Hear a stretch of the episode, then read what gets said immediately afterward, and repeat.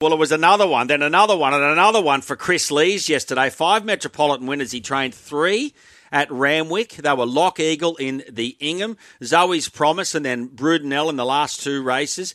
Eagle Farm, he was doing damage as well. Willinga Freefall won the Summer Provincial Series final over 1,300 metres at $3.40. Then he produced Dream Hour in the Gateway, which gets an automatic ticket into the Stradbroke Handicap. And I'm happy to say I backed a couple of those winners, so I had a nice day yesterday. Kris Lees, thank you for your performance yesterday. I managed to back you in. Good morning, Neil. Thank you. Thanks very much.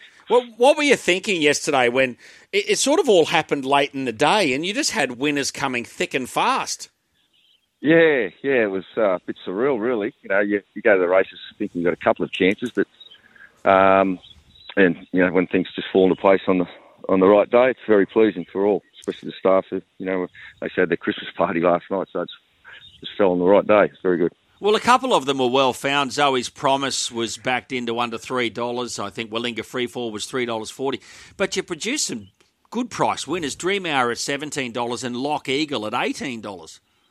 Yeah, well, Lock Eagle um, being third emergency and barrier 22, I suppose, scared a few off, but he was really good in the gong uh, where he raced wide without cover, and um, you know, we thought he could race well, providing he had some luck from his awkward gate. And Dream Hour's a horse that um, we've always had a bit of time for. He he um, he won well first up, raced maybe a little flat second time out, and we um, decided to go with blinkers and just ride him a little colder, and he reacted well um, off a good pace there at Eagle Farm. Uh, Kris, you just mentioned Lock Eagle. Are you now considering or definitely setting him for the Doncaster? Oh, Bulldog, look, it's a, it's a different grade from yesterday, to be fair. Um, we'll certainly probably head that path. He's a gelding, but um, we may even go to the Magic Millions in the interim. He's, um, that was always the plan to go to the Magic Millions Cup, 1400 fresh, about five or six weeks away. So that's still under consideration, but I'll just discuss it with the ownership group through the week. Yeah, well, it's interesting, isn't it, when a horse like Lock Eagle does that because the carrot is there for the Doncaster, but you're 100% right. You've got to place the horse, and that big money involved at the Magic Millions over 1400 You're probably making the same decision about Dream Hour now because after winning the Gateway at Eagle Farm, it can run in the Stradbroke. Yeah, and obviously that's a, bit further down the track, but um, he's a horse that reacts well fresh, so and he, he wouldn't get any weight in a in a Stradbroke, and you see the way he races there at Eagle Farm. It's something we'd certainly consider. But again, that's uh, June next year.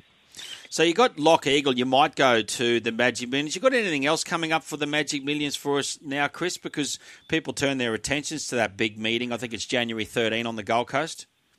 Yeah, look, it'll be a great meeting, and um, from my point of view, I'll probably have him and one or two others, maybe a mare called Willinga Beast, who raced okay uh, over the Melbourne Carnival. She's had a little freshen up and we'll trial on Friday. She's set for the mares race up there.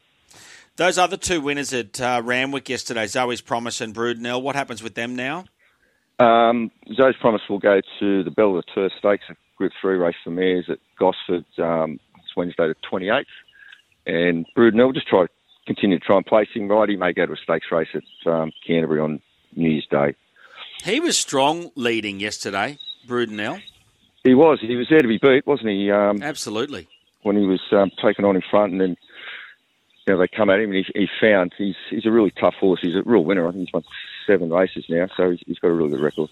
Okay, fantastic. Hey, Kris Lees, we'll let you get on with your Sunday. Congratulations yesterday. You'd have been reeling by about quarter to six after all those winners winners piled in late in the day. It was a fantastic day for you, and as you say, all the staff at the table. Thank you. Thanks, guys.